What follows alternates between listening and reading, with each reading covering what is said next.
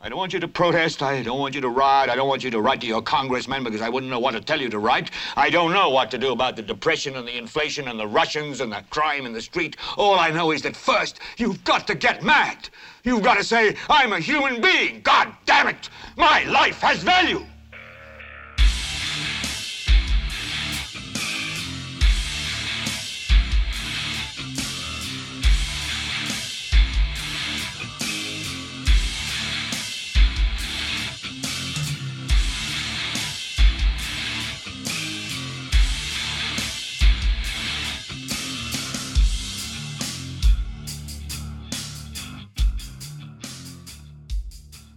Tal gente? Yo soy Carlos Rodríguez Duzán. Esto es GLBT. ¿Para qué semana de febrero? Dios mío, estamos más. Creo que ya es la tercera o la segunda semana. No, estamos. Bueno, estoy grabando esto del 12. Ustedes lo tienen que estar escuchando el 13 de febrero. Eh, espero que le haya pasado bien. Fue una semana con dos eventos bastante grandes. Uno obviamente más significativo que el otro, que fue el terremoto en Turquía y en Siria pero hoy, bueno, aparte de eso, vamos a hablar también de. Eso nada más va a ser una mención y darle darles un par de ideas si quieren ayudar. Y el otro vamos a hablar de la ministra, de la renuncia de la ministra de Salud, Jocelyn Chacón, que después de solamente nueve meses, o sea, imagínense lo que es durar en un brete nada más nueve meses, la mayoría que tiene un trabajo. Pero bueno, es el servicio público, así que la cosa es un poquito más diferente, hay presiones distintas. Antes de empezar, como siempre, eh, la recomendación de la semana, el disco de la semana. Em, esta semana les quiero recomendar el disco de, la banda sueca Catatonia. El disco se llama Sky Void of Stars. Salió este año. Uh, ¿Qué es? Vean, es como si agarraran, yo no sé si han escuchado The Sisters of Mercy, rock gótico de los, de los 80. Em, y lo mezclaran con algo de un poquito de doom metal, un poquito de metal alternativo. Entonces una mezcla bastante interesante, bastante, bastante agradable. A mí me encantó el disco, yo tenía años de no escuchar de la banda, o sea, siempre había sabido, había, digamos que los había mantenido dentro de mi radar. Han estado sacando discos, eh, tal vez no constantemente, cada cuatro, cada dos años, algo así. Eh, pero hasta ahora me siento a escuchar un disco nuevo. Yo la primera vez que los había escuchado, los había escuchado en el 2006, eh, cuando sacaron The Great Cold Distance. Buenísimo ese disco. Si pueden escucharlo también, de aparte de este, escuchen ese, es un excelente disco. Y este que sacaron, pues va a la par, sigue mucho la línea de ese disco. Tal vez no sea tan oscuro como ese del 2006, es un poquito, pues no es alegre, pero es un poquito más brillante, por así decirlo. Eh, no, tiene, no tiene segmentos tan, tan melancólicos como, como The Great Cold Distance. El nombre lo dice todo, ¿verdad?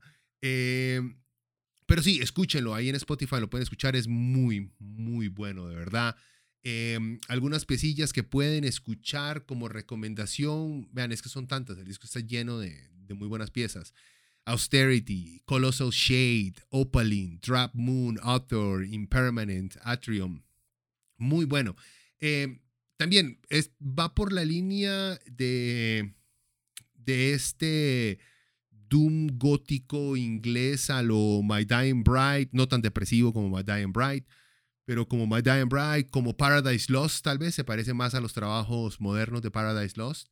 Em, pero siguen siendo auténticos, tienen un sonido bastante, bastante eh, particular, así que se los recomiendo, escúchenlo, métanle una, péganle una escuchadita ya que ahora todo se puede streamear. Entonces no creo que les vaya a ser para nada difícil encontrarlo y poderle pegar una, una escuchada. Muy bueno. Es un disco que, digamos, puede servir también a gente que no le gusta el metal para nada. Es una muy buena introducción dentro del género. Algo así como fue por esa misma época, por principios del 2000, también como me pasó con Moonspell, que era una banda eh, también de metal gótico que sirve mucho, como dicen los gringos, es un gateway al género para gente que no está acostumbrada de una vez a meterle Cannibal Corpse, Obituary, Death de una vez al sistema, pueden empezar por aquí. Es, o sea, es una muy buena entrada al, sonido. Bueno, espero que lo escuchen. Como les dije, el, bueno, todos se dieron cuenta, el 6 de febrero hubo un terremoto que sacudió Turquía y a Siria, dejando, creo que lo último que vi, la última cifra fueron 28 mil muertos. Este, este creo que llega a ser el segundo terremoto más grande que ha sufrido, por lo menos eh, del lado de Turquía, que en el 99 sufrieron otro, que dejó aproximadamente unas 17 mil muertes, según las fuentes oficiales, pero hay gente, o sea, las fuentes no oficiales llegan a, contar los muertos en 35 mil en el 99. Y ojo que ahora aún no han terminado los esfuerzos de, de rescate y de búsqueda entre los escombros en Turquía, así que esa cantidad de, muertos lamentablemente puede, puede aumentar. yo honestamente no puedo ver mucho las, las imágenes de familias y de niños, o sea, es... Cuando uno llega a tener hijos se convierte en algo muy distinto. Antes de, antes de que uno tenga hijos y si tiene mascotas, le cuesta a uno ver películas en donde se muere un perro. Igual, yo tengo mascota y todavía sigue siendo difícil ver en una película cuando se muere un animal, ¿verdad? Uno como que termina apuntándole más bien a que no importa que todo el mundo se muera, pero que el perro no se muera. Este, pasa lo mismo cuando se vuelve tata y en películas hay carajillos. Uno lo, lo, lo, personaliza de un grado muy, muy profundo. Y igual me ha pasado con este y otros desastres. El ver esas imágenes, lo primero que uno recuerda es a los que uno tiene cerca, ¿verdad? imaginarse todo es inimaginable, honestamente, inimaginable el sufrimiento que debe estar pasando esta gente. Quería, lo quería mencionar no para informarles y darles datos, sino que simplemente para motivarlos a, si tienen tiempo, si quieren hacer algo, es fácil, pueden donar plata a UNICEF o a World Vision. Les recomiendo estas dos porque he trabajado para esas dos organizaciones y son muy serias eh, con lo que hacen, con el dinero que llega de donaciones y he visto cómo las utilizan no solamente en áreas de desastre, sino que continuamente alrededor del mundo en países que necesitan ayuda. Eh, UNICEF y World Vision prácticamente hacen lo mismo. UNICEF tiene un poquito más de coordinación por ser de Naciones Unidas con eh, los países, pero World Vision prácticamente hace lo mismo, tiene el mismo, el mismo tipo de, organización. Toda la plata que ustedes donen va directamente a, este, a a mantas, a medicinas, a equipo de rescate y todo lo documenta muy bien específicamente mostrándole a los donantes exactamente ah, dónde se está invirtiendo toda su plata, cómo está llegando esa ayuda a esta gente. No solo en eso, sino que también mandan, este, mandan expertos y especialistas, mandan psicólogas, eh, psicólogos, mandan maestros, mandan médicos em, para cuidar a toda esta gente, em, mandan este, tiendas de campaña, ropa, de todo, para cuidar no solamente del aspecto, por así decirlo, básico alimenticio, sino también desde, desde el lado de, del apoyo psicológico y también eh, a largo plazo, porque después de que todas estas eh, catástrofes salen de la luz pública y del ciclo de noticias normal, eh, estas dos organizaciones se mantienen ahí prestando servicios a la gente que aún lo necesita. Así que si tienen tiempo, ahí en Google busquen UNICEF o World Vision. No importa si es este UNICEF eh, central ahí en Nueva York o puede ser UNICEF Turquía, UNICEF eh, Siria. No estoy seguro si UNICEF en, Siria todavía tiene, digamos, un, una base. Sí están trabajando en Siria, pero no sé si tiene una base porque ustedes saben, Siria tiene ya bastantes años en guerra, ha sido muy difícil mantener presencia ahí. Pero cualquier, cualquier página oficial de UNICEF de cualquier país a los cuales ustedes les hagan donaciones, ellos centralizan absolutamente todo eso, la ayuda les va a llegar a los damnificados. Lo mismo con World Vision. World Vision Internacional, World Vision Estados Unidos, World Vision este, Turquía. La ayuda va a llegar.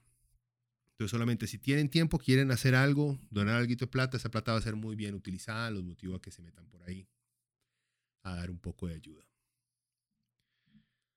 Y bueno, eh, hoy no va a ser muy largo el programa, honestamente, eh, pero sí quería mencionar eh, que hablemos un poquito, bueno, antes, antes, antes de que se me olvide, antes de pasar a lo de la ministra, una, una cosa que me pareció, digamos que me llamó mucho la atención con respecto a el desastre en, en Turquía y Siria, es como, bueno, todos ustedes pueden haber visto la cantidad de edificios que por completo colapsaron y estando a la par de edificios que quedaron completamente, pues tal vez no intactos, pero que quedaron de pie, que no aplastaron a nadie, que quedaron, que su estructura quedó intacta, por así decirlo. vidrios, este, partes internas, partes externas, lo más seguro se desplomaron con, eh, con, un terremoto de, la magnitud que sufrieron. A, lo que voy es que me hizo pensar en la necesidad y la dicha que tenemos acá en Costa Rica de tener códigos de construcción y que sean respetados de una manera prácticamente militar a la hora de la construcción. Lo mismo pasó, por ejemplo, en los, terremotos en Haití. Esto pasa mucho en, en países pobres y en países que no respetan la legislación o las reglas establecidas para la construcción. Esto es lo que pasa. Al ahorrarse un poquito de plata, al no tomar en cuenta las legislaciones, la gente es la que termina pagando el precio de, de este tipo de, negligencia.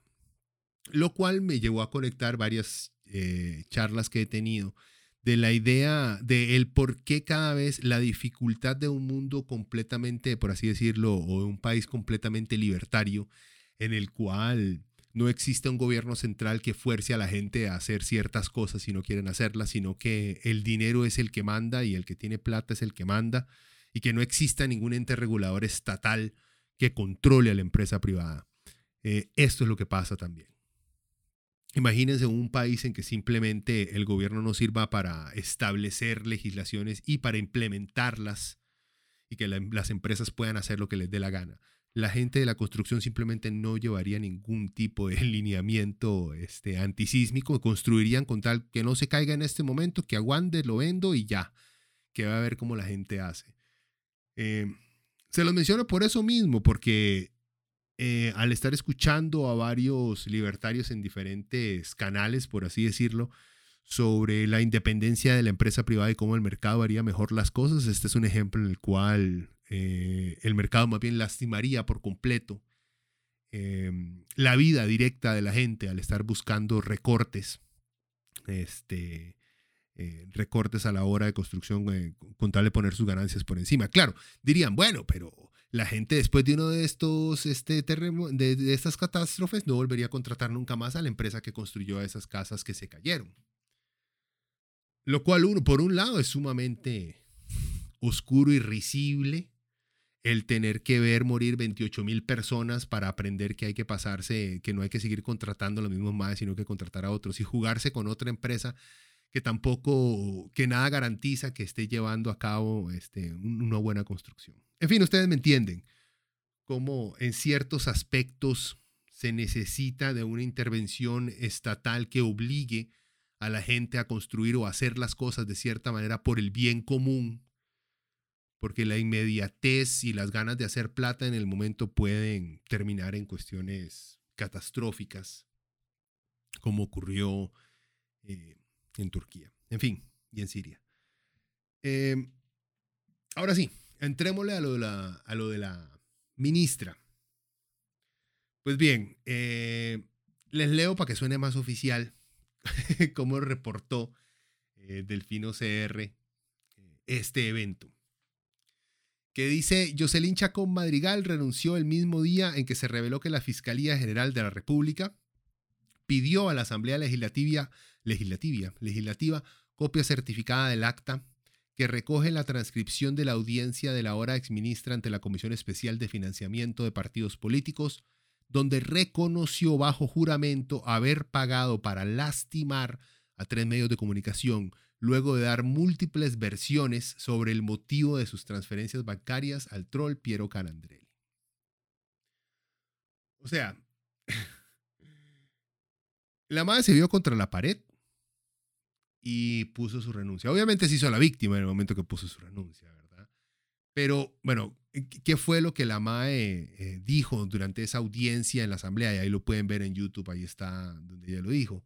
Dice, nunca pagué para lastimar a ningún diputado. A los medios, sí. Hay tres medios que, que se pasan de tergiversar la verdad.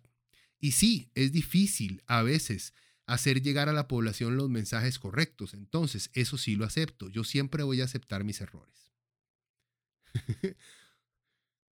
como les digo, la MAE literalmente dice, al tratar de negar que ella eh, pagó para atacar a diputados porque estos troles también atacaban a diputados, que hay algo raro, yo no sé si ustedes se han dado cuenta, pero los rodriguistas se la tienen montada al Frente Amplio de una manera muy, muy sospechosa.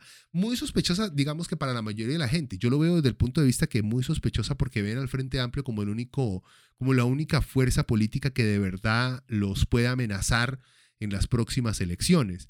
Porque Liberación Nacional prácticamente se ha sepultado sola y no parece que en el futuro vaya a corregir esos errores de seguir poniendo momias con pasados este, manchados, llenos de pronunciamientos de corrupción como sus candidatos presidenciales. O sea, se los pongo así de simple, no me sorprendería para nada que Liberación para las próximas elecciones ponga a Johnny Araya como su candidato presidencial, para ponerlo así. El PUS, que es un zombie de partido que anda por ahí viendo a ver qué hace. Sin embargo, el Frente Amplio, con la representación que tiene en este momento en la Asamblea, está haciendo un muy buen trabajo. Hay diputados del Frente Amplio que no me gustan, o sea, por, pero es más que todo por, por cuestiones de, de forma hay un par que no me gustan sus, sus, sus, este, eh, sus interrupciones de vez en cuando, su forma en la cual confrontan a cierta gente del, del, partido oficialista, pero es de forma que no me agrada. Pero de resto en el trabajo, en los, en los proyectos que están presentando, contra los proyectos que están luchando eh, como oposición, están haciendo un muy buen trabajo y es un grupo de, de diputados muy jóvenes que no le agachan la cabeza a nadie. Entonces eh, se nota del lado de, de, Rodri y sus compitas de, del Partido Social Democrático, si es que todavía son, porque al parecer se está conformando uno nuevo, que al ver al Frente Amplio como, una, como un posible enemigo en el futuro, o por lo menos en las próximas elecciones o más adelante, los están atacando y tratando de desprestigiar desde ahora porque los ven como una, porque ustedes han visto, nunca atacan, o sea, a Liberación Nacional siempre lo mencionan como corrupto, pero ustedes saben que la mayoría de la población en este país, cada vez que alguien dice, ah, Liberación corrupto, nadie levanta, o sea, nadie voltea a ver porque ya es, no solamente se ha vuelto un dicho, sino que ya se ha convertido prácticamente en la realidad de la mayoría de ciudadanos de este país, el relacionar a Liberación Nacional con escándalos de corrupción. Igual, yo no entiendo cómo siempre logran obtener tantas diputaciones. Así que puede ser, puede ser que sea un partido sumamente corrupto, pero la cantidad de gente que vota por ellos como por diputado, no, no entiendo honestamente. O sea, a mí no me, a mí no me encaja este discurso de liberación corrupto, pierden la presidencia siempre, pero ganan en la Asamblea Legislativa de una manera increíble. Y estamos hablando de que estos son la misma gente que va a votar por presidente, va a votar por diputado. Entonces yo no entiendo, como que hay una percepción de corrupción hacia Liberación Nacional más, más que todo basado en sus figuras políticas, eh, en sus figuras en general, pero como que tratan de salvar a los suyos eh, en las secciones o en, los eh, o, en las, o en las regiones donde tienen que poner un diputado. Pero bueno, la maquinaria de liberación al parecer sí funciona a la hora de, de poner diputados. Eh, en fin, por eso, si ustedes pueden ver en, cada ataque que tiene eh, el oficialismo en contra de la oposición, sus eh, enemigos fijos son siempre los medios de comunicación, Liberación Nacional y el Frente Amplio. No falta la mención al Frente Amplio. No importa que el Frente Amplio no tenga nada que ver en el desmadre que esté pasando, pero tienen que tirarlo y mencionarlo este, ahí. Ojo que no usan, al menos los diputados, de eh, oficialistas eh, no usan el viejo y añejo este, ataque de, de que son comunistas y son malos. No, usan otro tipo de artimañas, pero los seguidores de Rodri, los fans, porque son fans, los fans de Rodri, sí usan mucho lo de comunismo, como les dije en el programa pasado, porque la mayoría de los fans de Rodri son literalmente fascistas. Eh, no se han dado cuenta todavía, porque esa palabra como que no les ha llegado todavía a su léxico, pero son, son fachos.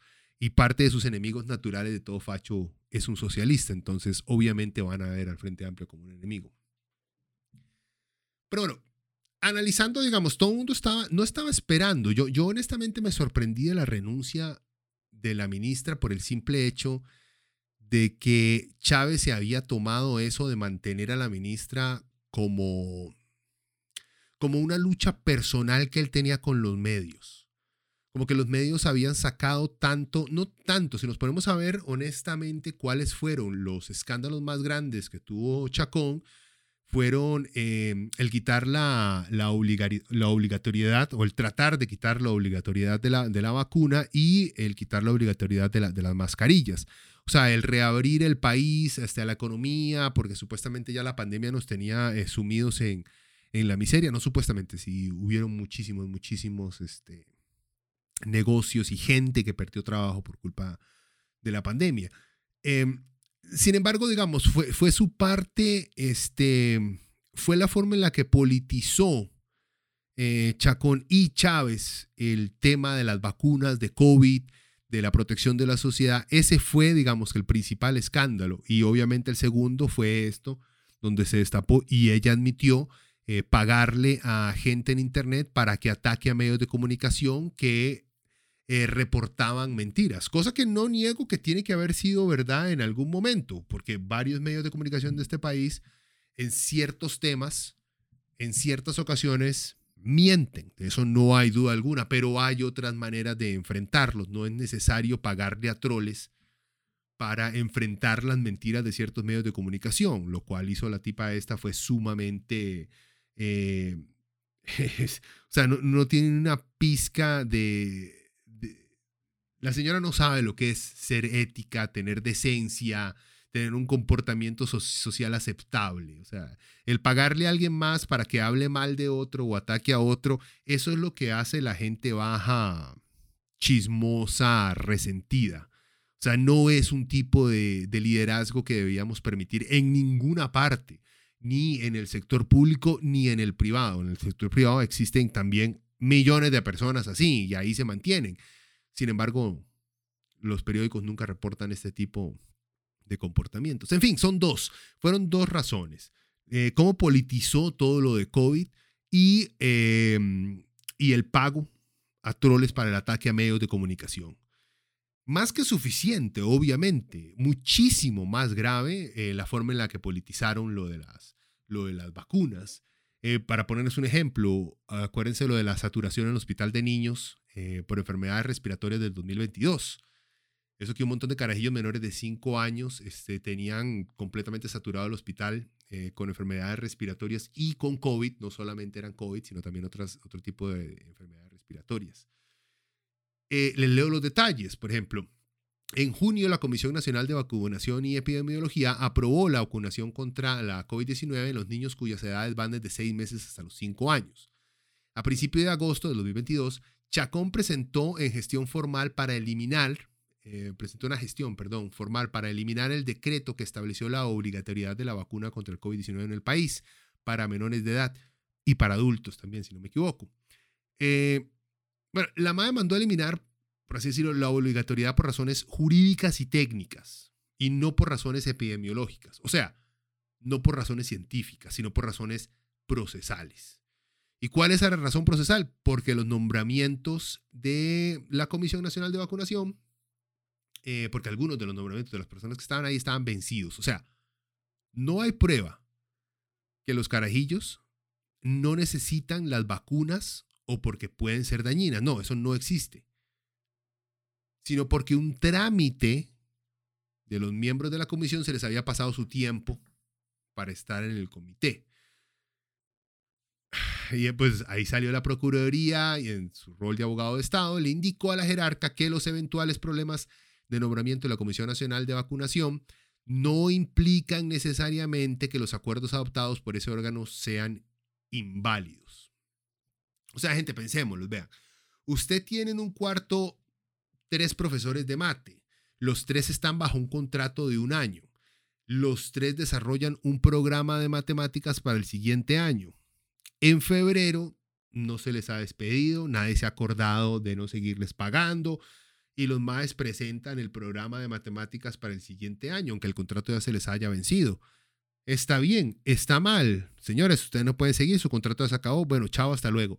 El trabajo ya está. Entonces voy a cuestionar por ese tecnicismo el trabajo del programa que hicieron para el próximo año. No. Eso fue lo que pasó en esta en esa ocasión.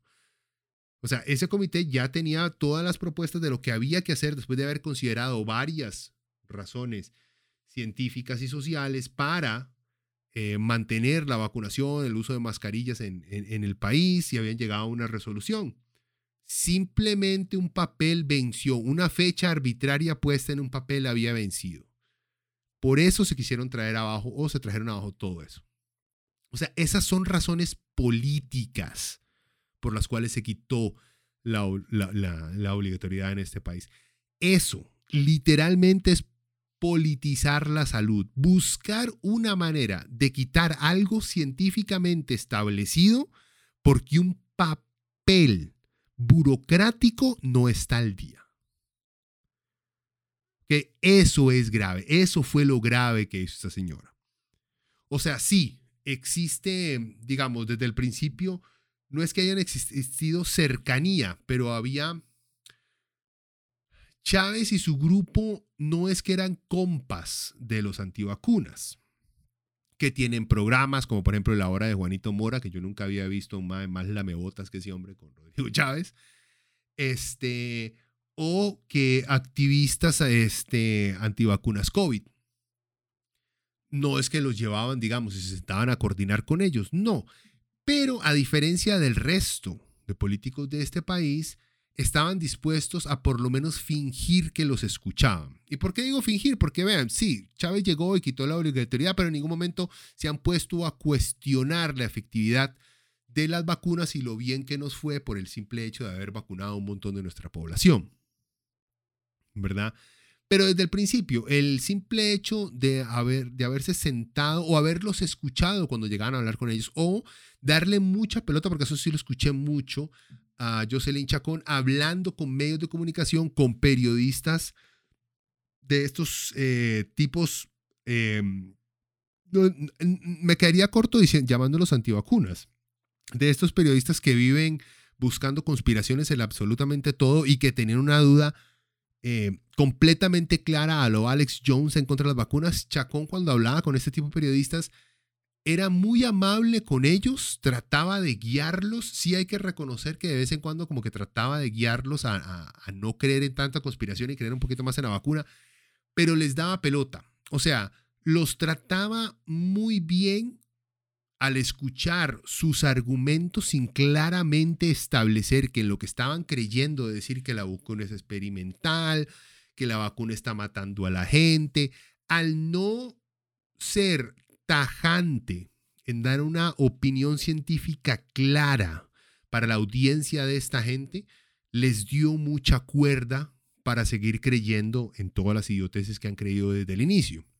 Entonces, esa cercanía es cierto, es preocupante, pero no es tan grave como eso. O sea, eh, buscar una manera de, deshacerse de una obligatoriedad por medio de razones burocráticas y no porque científicamente el país eh, iba a beneficiar al país. Es prácticamente, por dicha salió bien, de que el COVID disminuyó, eh, que no hemos salido del todo, pero digamos, por dicha le salió bien. Porque si no hubiera salido bien, si hubiera venido una ola más grande de COVID, una mutación muchísimo más fuerte de COVID, estos cretinos estaban dispuestos a jugarse la vida de millones de ciudadanos solamente para darle a su base una razón de sentir que ganaron. Y eso fue el quitar la obligatoriedad. Por eso vean, hay veces que no importa que la mayoría de gente no le guste algo, y es más que todo en razones, en, razones como esas, en razones científicas y médicas. Hay veces que a la gente hay que obligarla a hacer las cosas. ¿Por qué? Porque la mayoría, porque hay veces que nosotros todos cuando estamos juntos no pensamos bien, por no decir somos unos idiotas en muchas ocasiones. Y esta es una que lo demuestra. En fin, Chacón tenía que irse, era para cualquier otro este, gobierno con algo de, de, decencia. Chacón se tiene, en primer lugar, Chacón no tenía por qué ser ministra de salud, ¿verdad? O sea, la tipa no está calificada, no solamente no está calificada en papel, este, sino que claramente emocionalmente no es una persona a la cual se le pueda dar ni un gramo de poder, eh, al igual que Chávez. Ya, ya sabemos lo que hizo este MAE con algo de poder cuando se lo dieron en organizaciones internacionales, ¿verdad, abuelas? Cuídense. Este, igual es Chacón. Y al parecer por eso es que este MAE la quería tanto. Era una persona eh, muy cercana a él porque compartían ese mismo carácter de quien me cuestione es mi enemigo y al parecer no tengo ningún tipo de inconveniente eh, atacándolo de cualquier manera con tal de destruir a mi oponente. Esa gente es peligrosísima, pero ahí está. Y por algo hicieron mancuerna con Pilar Cisneros, ¿verdad? Que esa es otra persona sin ningún tipo de escrúpulos. En fin, se fue Chacón, ¿qué va a pasar ahora? Ahí estaban hablando de que existe la posibilidad de que o muevan a un diputado y le den una eh, diputación a, a, Chacón, porque ella estuvo también participando como en las elecciones estuvo creo que de quinta, no sé si por San José, o Punta Arenas, no, me acuerdo, pero estuvo de quinta, o sea, ella en algún momento pudo haber llegado a ser diputada. Estaban pensando en mover un diputado tal vez al Ministerio de Salud y pasarla a ella a la Asamblea Legislativa, lo cual no me sorprendería que lo haga Chávez, porque supongo que en este momento debe sentir que, que perdió, que los medios le ganaron, que Costa Rica hoy y Baruch están, están sentados tomándose un whiskycito cagándose de la risa porque, porque le ganaron, porque él cree que, que todo mundo es así, ¿verdad? Opera de esa manera no me sorprendería tener a Chacón ahí. Lo único bueno de tener a Chacón en la asamblea es seguirla, verla seguir hacer el ridículo, eh, meterse en broncas con los del Frente Amplio y con absolutamente todo mundo. Eh, y también le da más chance al doctor Chapatín, este, Juan Diego Castro, de, ir llevando sus libritos para mostrárselos a todo el mundo para ver si alza las ventas, para ver si acaso alguien le da pelota. Eh, Sería vacilón. Es malo, claramente es malo para el país, gente. O sea, tener gente que está ahí simplemente por revanchista, porque poner a Chacón como, como, diputada es por revanchismo, nada más. Es para vean, no me ganaron, aquí la tengo y no se pueden deshacer de ella. Acuérdense cuando empezó el desmadre con, con lo del troll, con Piero Garandrelli, el presidente estaba, Chávez estaba puteadísimo y aclarándole a los medios que él, él era el que mandaba aquí. Él era el que ponía y quitaba ministros que no iba a aguantar eso, esos escandalitos ridículos. Y la Mae llega y le renuncia, también lo dejó como un culo. Entonces no sabemos si por detrás el Mae está bravo con la Mae porque lo hizo quedar en ridículo con, eh, con los medios, este, o está buscando una forma de desquitarse con esos mismos medios y ponerla a ella de diputada. Ya les dije, malo para el país porque tener este tipo de persona eh, en la Asamblea Legislativa no creo que sea nada bueno. Aunque bueno, tenemos un montón de gente de restauración ahí metida, así que no creo que se pueda poner peor la asamblea. En fin, se fue Chacón, em, lo cual también debería llevarnos a sentarnos a pensar un poquito. Eh, la única cosa que hizo bien eh, el PAC y Carlos Alvarado en su mandato, esos cuatro años nefastos de un presidente ausente, em, fue que Charlie tuvo la inteligencia de hacerse un lado y de dejar en manos de doctores y de científicos el tema de la pandemia, de no ponerse a pelear por las cosas que él creía, que él sentía y que los compitas de él le decían que era lo correcto. Y darle las riendas del país por un tiempo al Ministerio de Salud para que haga con el país lo que consideraban mejor desde un punto de vista médico y científico. Eso fue lo mejor que pudo haber hecho el PAC. Y ahora comparando lo que hizo Daniel Salas, creo que fue el ministro pasado, a los nueve nefastos meses de Jocelyn Chacón. O sea, gente, tuvimos en algún momento un ministro de salud. Y ahora tener este, una marioneta este, histérica en el ministerio fue, digamos que una, una, una píldora. ¿Cuál es la azul o la roja? La que lo despierta uno en The Matrix. Este, para darnos cuenta de que hay que tener mucho cuidado de quién ponemos en esos puestos, porque puede ser muy, muy negativo. Pero eso les digo, por dicha, Chacón llegó ya cuando la pandemia había pasado, cuando la parte más fea ya estaba detrás, este, y no pudo hacer más daño. Entonces hay que agradecer por ese simple hecho.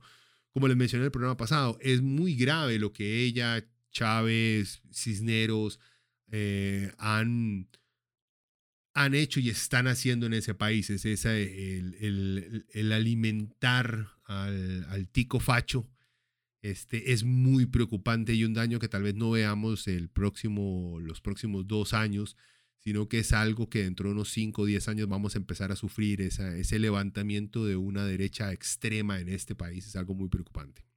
En fin, como les dije, hoy va a estar corto. Em, lo dejamos hasta aquí. Ya eh, como programas anteriores, si consideran la información entretenida, por lo menos informativa, eh, compártanlo. Eh, estamos ahí. Bueno, ya logré poner el podcast también en Google Podcast. Ah, honestamente no sabía que existía gente. ¿Qué les puedo decir? pero ya está, está, Leviatán está en Google Podcast, está en Spotify, está en YouTube, en Apple, en iTunes. Eh, en cualquiera de esos nos pueden escuchar, descargar y escuchar. Y nada más para comentarles, estoy trabajando en un, en un podcast sobre la historia del hair metal o glam metal. Va lento porque es el género que más odio, el heavy metal, entonces es difícil sentarse. Las historias son fascinantes, el problema es escuchar la música, por lo que, aunque tengo que aceptar que Hanoi Rocks eran buenillos los más, eran buenillos. No miren los videos, no miren las fotos de los más, pero la música era muy buena, un bluesillo muy, muy, agradable. En fin, eh, nos escuchamos la próxima semana. Espero que se hayan entretenido. Pura vida, gente. Chao.